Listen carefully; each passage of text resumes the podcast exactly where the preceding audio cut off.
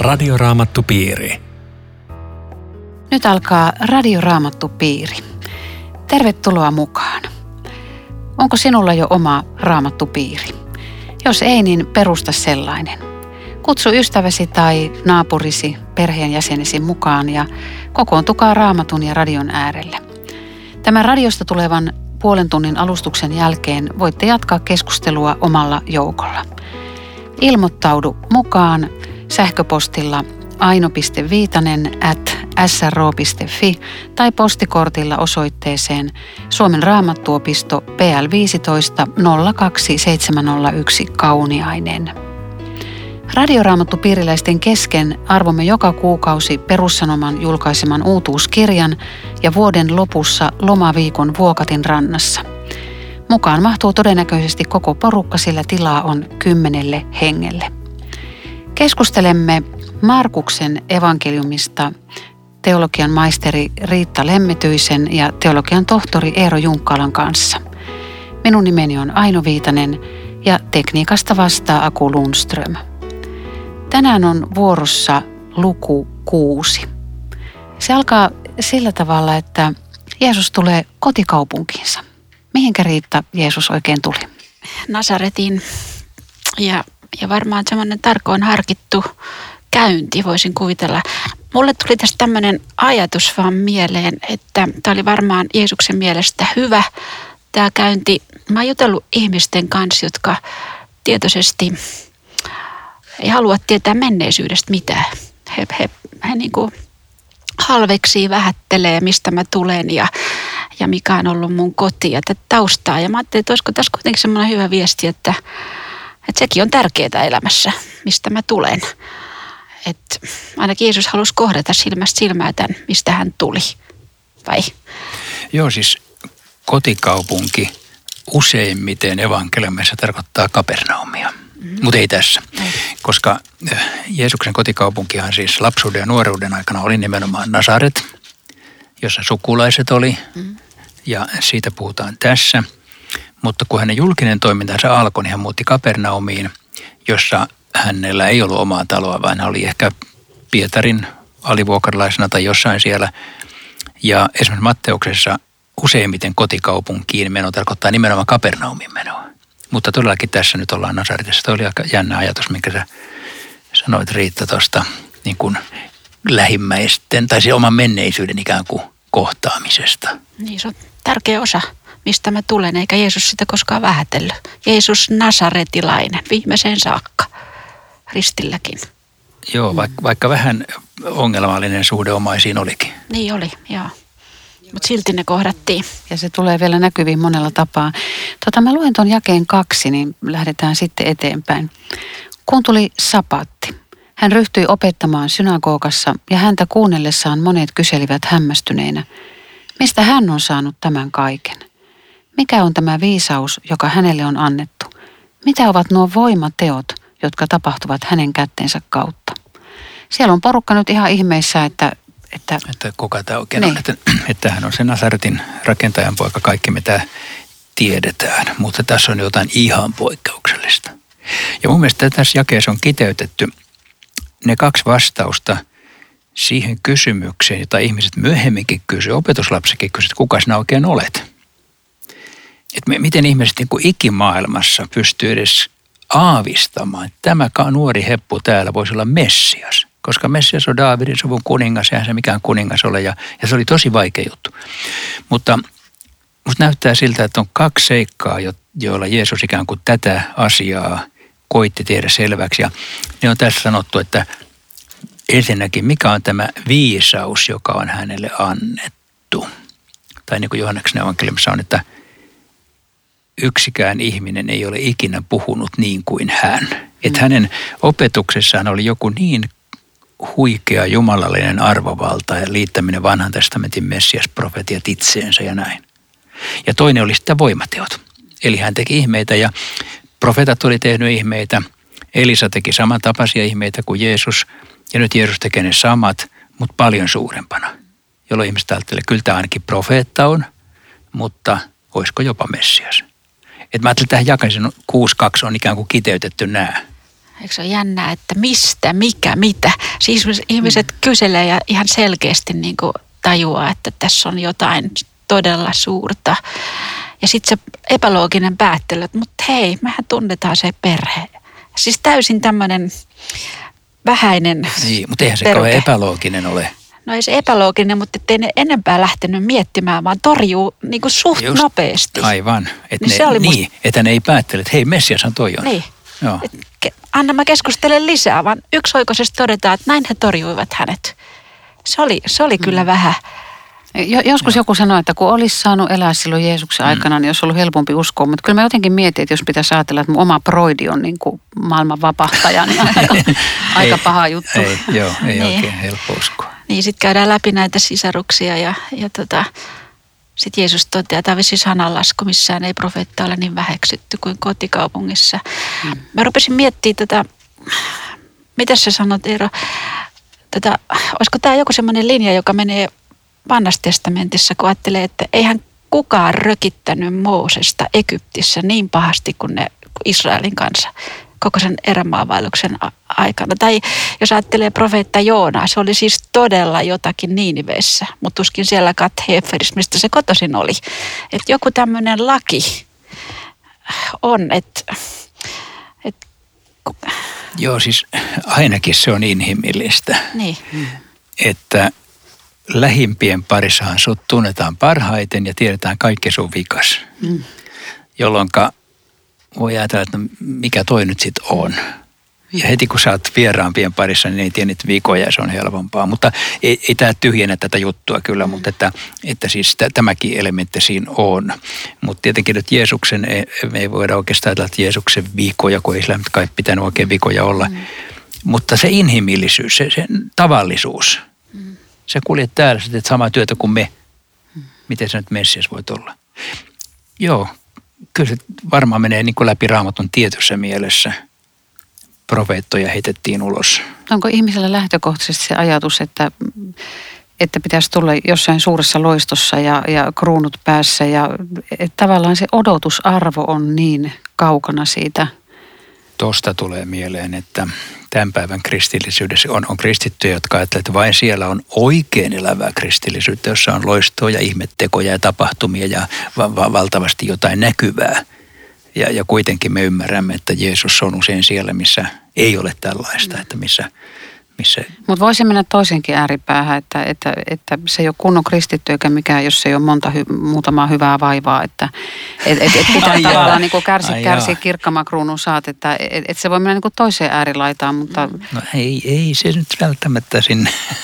mutta että, että olisiko näin, että, että olisi rehellisesti sitä, mitä on ja, mm. ja, ja totuudessa. Mä tota, katsoin vielä yhden raamatun kohdan, kun, tämä, kun Jeesusta väheksyttiin, että toi tässä kärsimyspsalmissa, niin, niin täällä on tämmöinen jännä ja, että minusta on tullut vieras veljilleni, äitini pojat eivät minua tunne, joka on niin kuin profetia Jeesuksesta. Että just tästähän se myöskin Joo. kertoo tämä.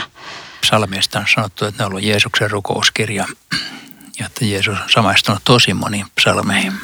Joo. No sitten on jäi viisi, mua hämmästyttää Niinpä hän ei voinut, siis Jeesus, niinpä hän ei voinut tehdä siellä yhtään voimatekoa, vain muutamia sairaita hän paransi panemalla kätensä heidän päälleen. Mitä tarkoittaa teidän mielestä se, että Jeesus ei voinut tehdä yhtään voimatekoa, koska hän kuitenkin paransi muutamia sairaita? Siis johtuiko tämä nyt ihmisten epäuskosta niin, että Jeesus tuli jotenkin voimattomaksi vai minkä takia Jeesus ei voinut?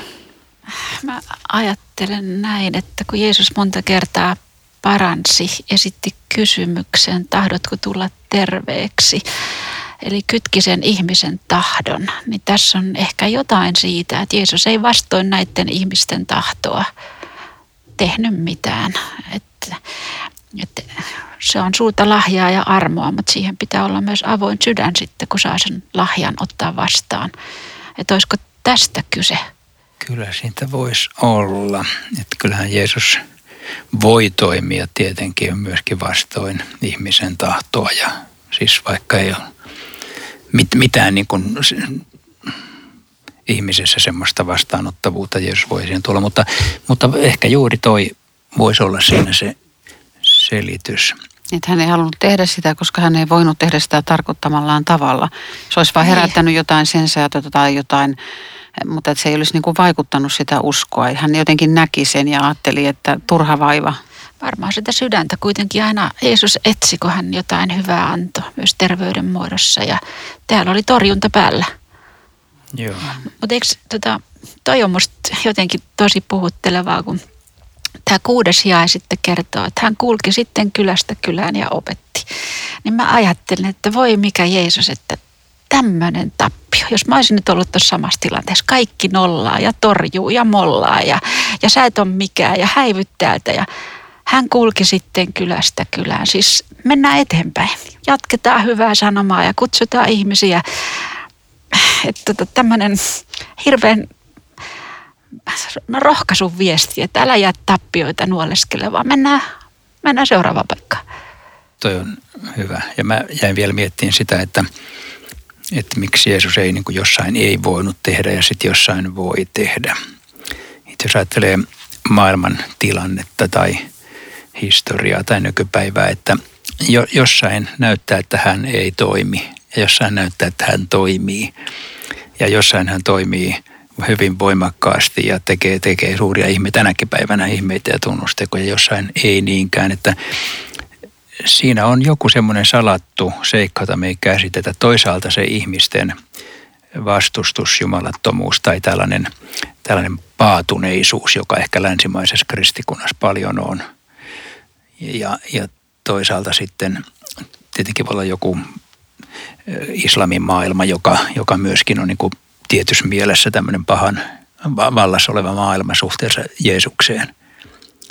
Hän ei voinut, mutta hän haluaisi, hän varmaan menisi sinne mielellään, mutta jostain syystä se on nyt tukossa, mutta ehkä tulee aika, ne avautuu ja en mä tiedä, mä rupesin miettimään tämmöisiä. Tänä muuta. No minkähän takia Jeesus lähetti kaksittain nämä opetuslapset ja, ja antoi heille vallan ajaa ihmisistä saastaisia henkiä. Se, mitä hän itse oli tehnyt juuri, niin hän antoi sen saman vallan opetuslapsille. Mutta, mutta jos mietitään tätä, että Jeesus lähetti kaksittain, minkähän takia? Voiko siinä olla kyse tästä vanhan testamentin, että, että kahden, kahden todistajan voimalla niin kuin lausunnot aina vahvistetaan, että semmoinen todistajan, mikä, mikä se nyt on, tulisi tässä mukana. Joo mutta se olisi tietenkin kivempaa mennä porukassa. mutta voisi olla semmoinenkin, että ihmetteoista ei tule yhdelle kunniaa. Siis mä joskus ajattelen, että kun sanotaan, että jos joku teistä sairastaa, niin kutsutaan tuon tykön seurakunnan vanhimmat. Että siis mieluummin kaksi eikä yksi. Että et ei tule yhdelle kunnia, jos jotain tapahtuu, vaan se jakaantuu. Se on niin kuin seurakunnan kunnia ikään kuin. Voisi olla tämmöinenkin. Joo, ja kyllähän sen itsekin huomaa omassa työssä, miten arvokasta se on, että voi työtoverien kanssa jakaa jotakin. Että kyllä se, tämä ihan psykologinen on, on juttukin, suuri, että, suuri että yksin, yksin on vaikeampaa Joo, ilman muuta. Kyllä. Kuorma puolittuu ja, ja ilot voi jakaa. Ja, ja, ja kyllä varmaan myös se, että, että voi siis todistaa sen toisen kanssa siitä Joo. yhdessä, että mitä on tapahtunut. Ja saa rohkeutta jotenkin sitä toisesta mm. myöskin tarpeen tulen kritiikkiäkin. Niin, joo. No tuossa toi jää kahdeksan on aika erikoinen. Hän kielsi heitä ottamasta mukaan muuta kuin sauvan, ei leipää, ei laukkua eikä rahaa vyöhön. Nyt sitten kuitenkin äh, Luukkaan evankeliumissa sanotaan ihan päinvastoin, että ottakaa nyt sitä varustetta mukaan. Minkä takia näin ristiriitaiset neuvot? Onko sulla mitään vastausta? Joo, on yritys. Ja, ja se voisi olla tämmöinen, että olisiko, olisiko kuitenkin vähän eri tilanne. Tässä on niin kuin Israel-lähetyksestä kyse. Tätähän ei voi siirtää siihen, että kun Eero lähti Suomen lähetysseuran kautta, niin tota, kielletään ottamasta mukaan. Laukkua, kyllä mulla oli kaksi isoa laukkua. et, et, tätä ei voisi niin kuin maailman lähetykseen tota, siirtää, mutta että oli ihan eri tilanne, kun Jeesus otetaan maailmasta pois. Ja kun sitten lähetetään opetuslapsia. Hän oli pitänyt huolta toimeentulotuesta ohjannut kulkua. Oli niin kuin aikaan sidottu, mutta nyt se tilanne muuttui, kun Jeesus maailmasta lähtee ja pitää eri lailla varustautua. Ja jos toisessa lähettämisessä on vähän erilainen varustus, niin silloin se varmaan vaan kertoo sitä, että tässä aktiossa mennään vähillä varusteilla. Jos lähdetään pidemmälle reissulle tai jostain muusta syystä on toisenlainen varustus. Se on varmaan ihan tämmöinenkin on voinut olla. Tämä on Radioraamattu Piiri. Ohjelman tarjoaa Suomen raamattuopisto.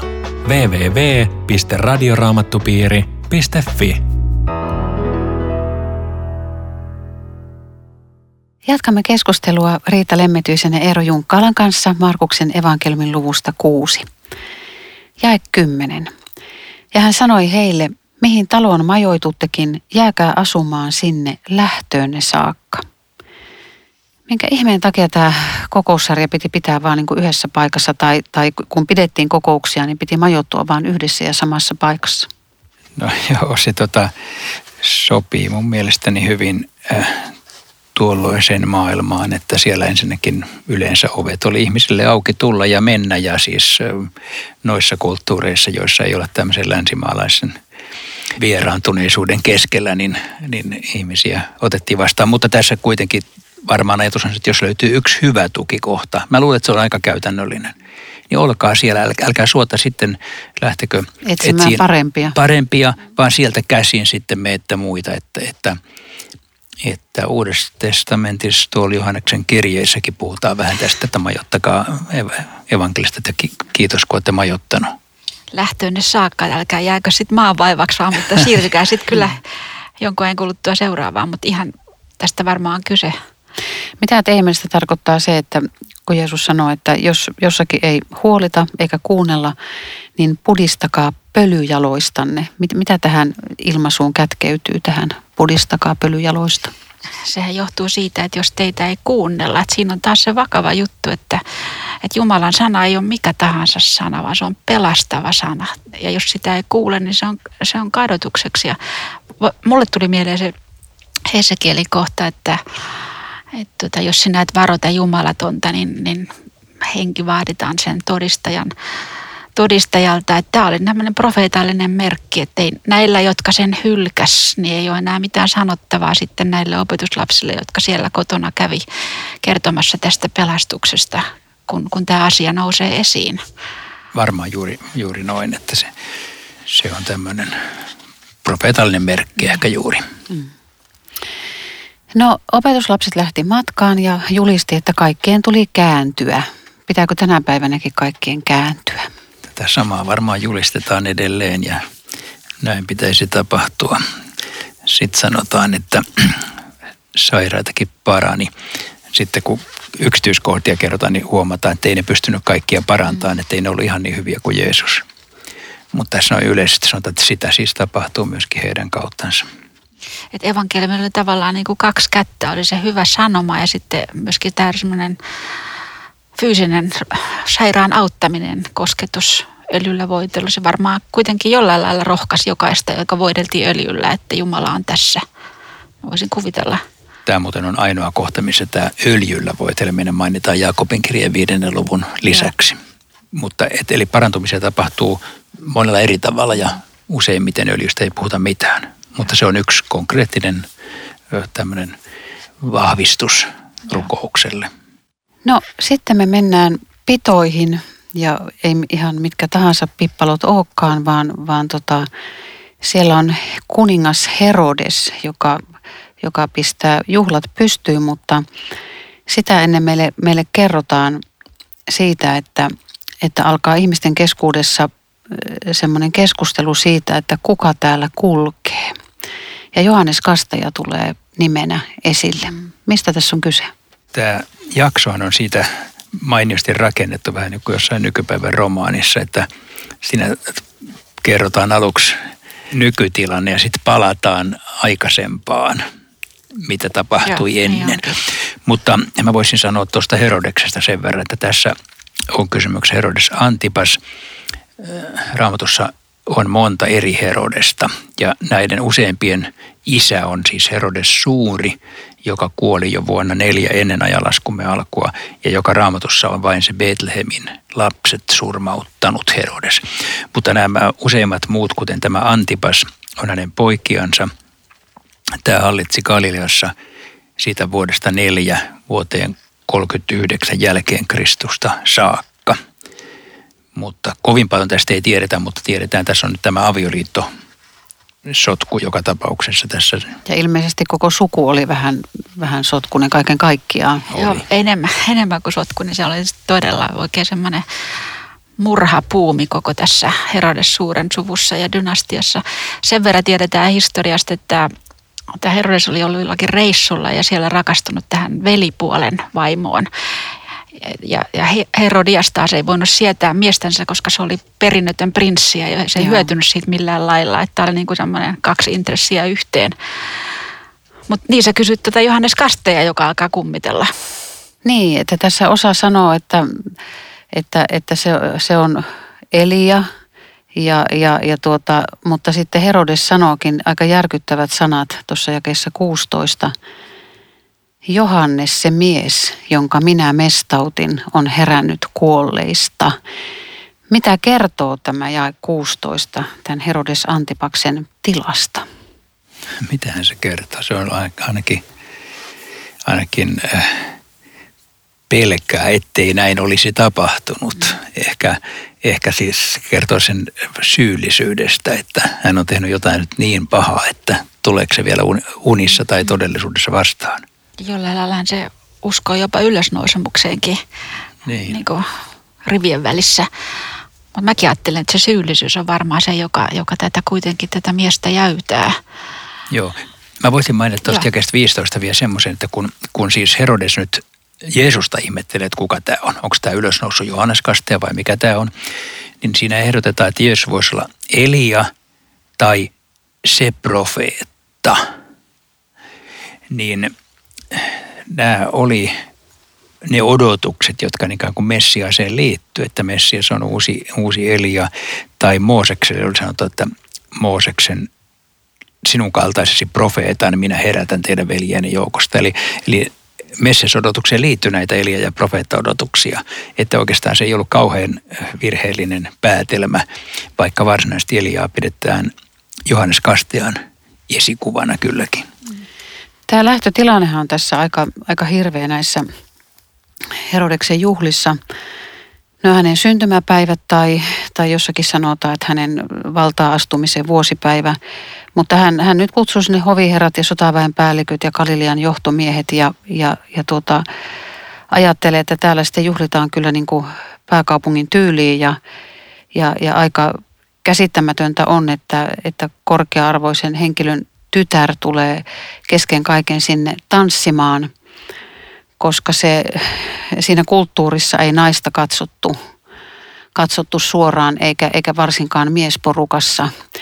Ja, ja jotakin hän tietysti kertoo tästä Herodiasta ja hänen tyttärestään, että, että kun siellä on pidot ylimmillään ja, ja siellä ollaan vähän sitten juoman prökistämänä sitten, sitten tuota vallan tunnossa, niin tämä tyttö siihen tupsahtaa ja sitten tanssii ja, ja, ja käy sillä tavalla, että tämä Herodes, vaikka hän oli vain neljännysruhtinas, niin, niin hän sitten leikkii suurempaakin kuningasta lupaa niin kuin Ester, Esterille oikea kuningas aikana, että mitä ikinä minulta pyydät, sen minä sinulle annan vaikka puolet valtakuntaani.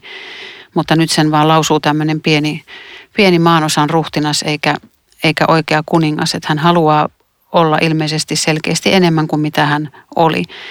Mutta tämä järkyttää, että ne haluaa miellyttää jotakuta ihmistä. Tämä, Herodes haluaa miellyttää näitä valtaa pitäviä ja tätä rakastajatartaan. Ja, ja tämä, Herodias haluaa vaan miellyttää niin kuin itseään ja haluaa hyvää elämää. Ja sitten tämä tytär järkyttävällä tavalla haluaa miellyttää omaa äitiään. Että kun hän, jos joku sanoisi teille, että mitä sä haluat, mä annan nyt Riitta sulle ihan mitä sä ikinä haluat. Niin, niin etkö sä pyytäisi vaikka punaisen tuvan ja perunamaata ja miettisi vähän tulevaisuutta tai mitä sä Eero pyytäisit. Mutta että se se tyttö menee kysymään äidiltä ja silmää räpäyttämättä tottelee ja ne pyytää Johannes Kastajan pään. Tämä on siis niin kuin jotain niin totaalisen järkyttävää. Tämmöisiä linnanjuhlia on harvoin, harvoin tota, muualla, mutta tota, tai historiassa ehkä aika useinkin. Niin, ehkä aika useinkin, mutta siis, siis Herodeshan ylitti todella valtansa. Se oli matkinut Rooman Rooman keisareita, mutta eihän sillä tämmöistä valtaa ollut, että se voisi luvata noin vaan. Että tässä oli varmaan se eka virhe jo. Mitä sulle tulee mieleen? Niin, joo, tämmöistä lievää suuruuden hulluutta, joka ehkä oli geeneissä isältänsä, Niin. joka surmautti vaimojansa ja lapsiansakin. Mutta että tuohon, mitä sä Aino sanoit, niin tätähän edeltää tämmöinen aika, minkä, minkä Markus tässä ottaa esiin. Siis on ollut tämmöinen todella puhutteleva sielunhoitotilanne, että vanki Johannes Kastaja kertoo Herodekselle pelastuksesta ja Jumalasta ja, ja varoittaa väärästä elämästä. Hän on kaiken tämän kuullut. Ja, ja tota, sitten- Siirtänyt aina tuonnemmaksi ja niin, tuonnemmaksi. Nimenomaan. Sitten tämä on aika jännä. Sopiva tilaisuus tarjoutuu. Tässä on ollut Herodiasta puhetta, mutta että siinä missä Jumala antaa ihmiselle sopivan tilaisuuden tarttua pelastukseen, niin pahakin kyttää näitä sopiva tilaisuus. Nyt mä tartun tuohon noihin ihmisiin. Että tämmöinen lainausmerkeissä rajaseudun asukas, joka, joka ei tee ratkaisua puoleen ja toiseen, niin se, siitä tulee lopussa huono lopputulos. Kyllä, koska aika, aika loppuu.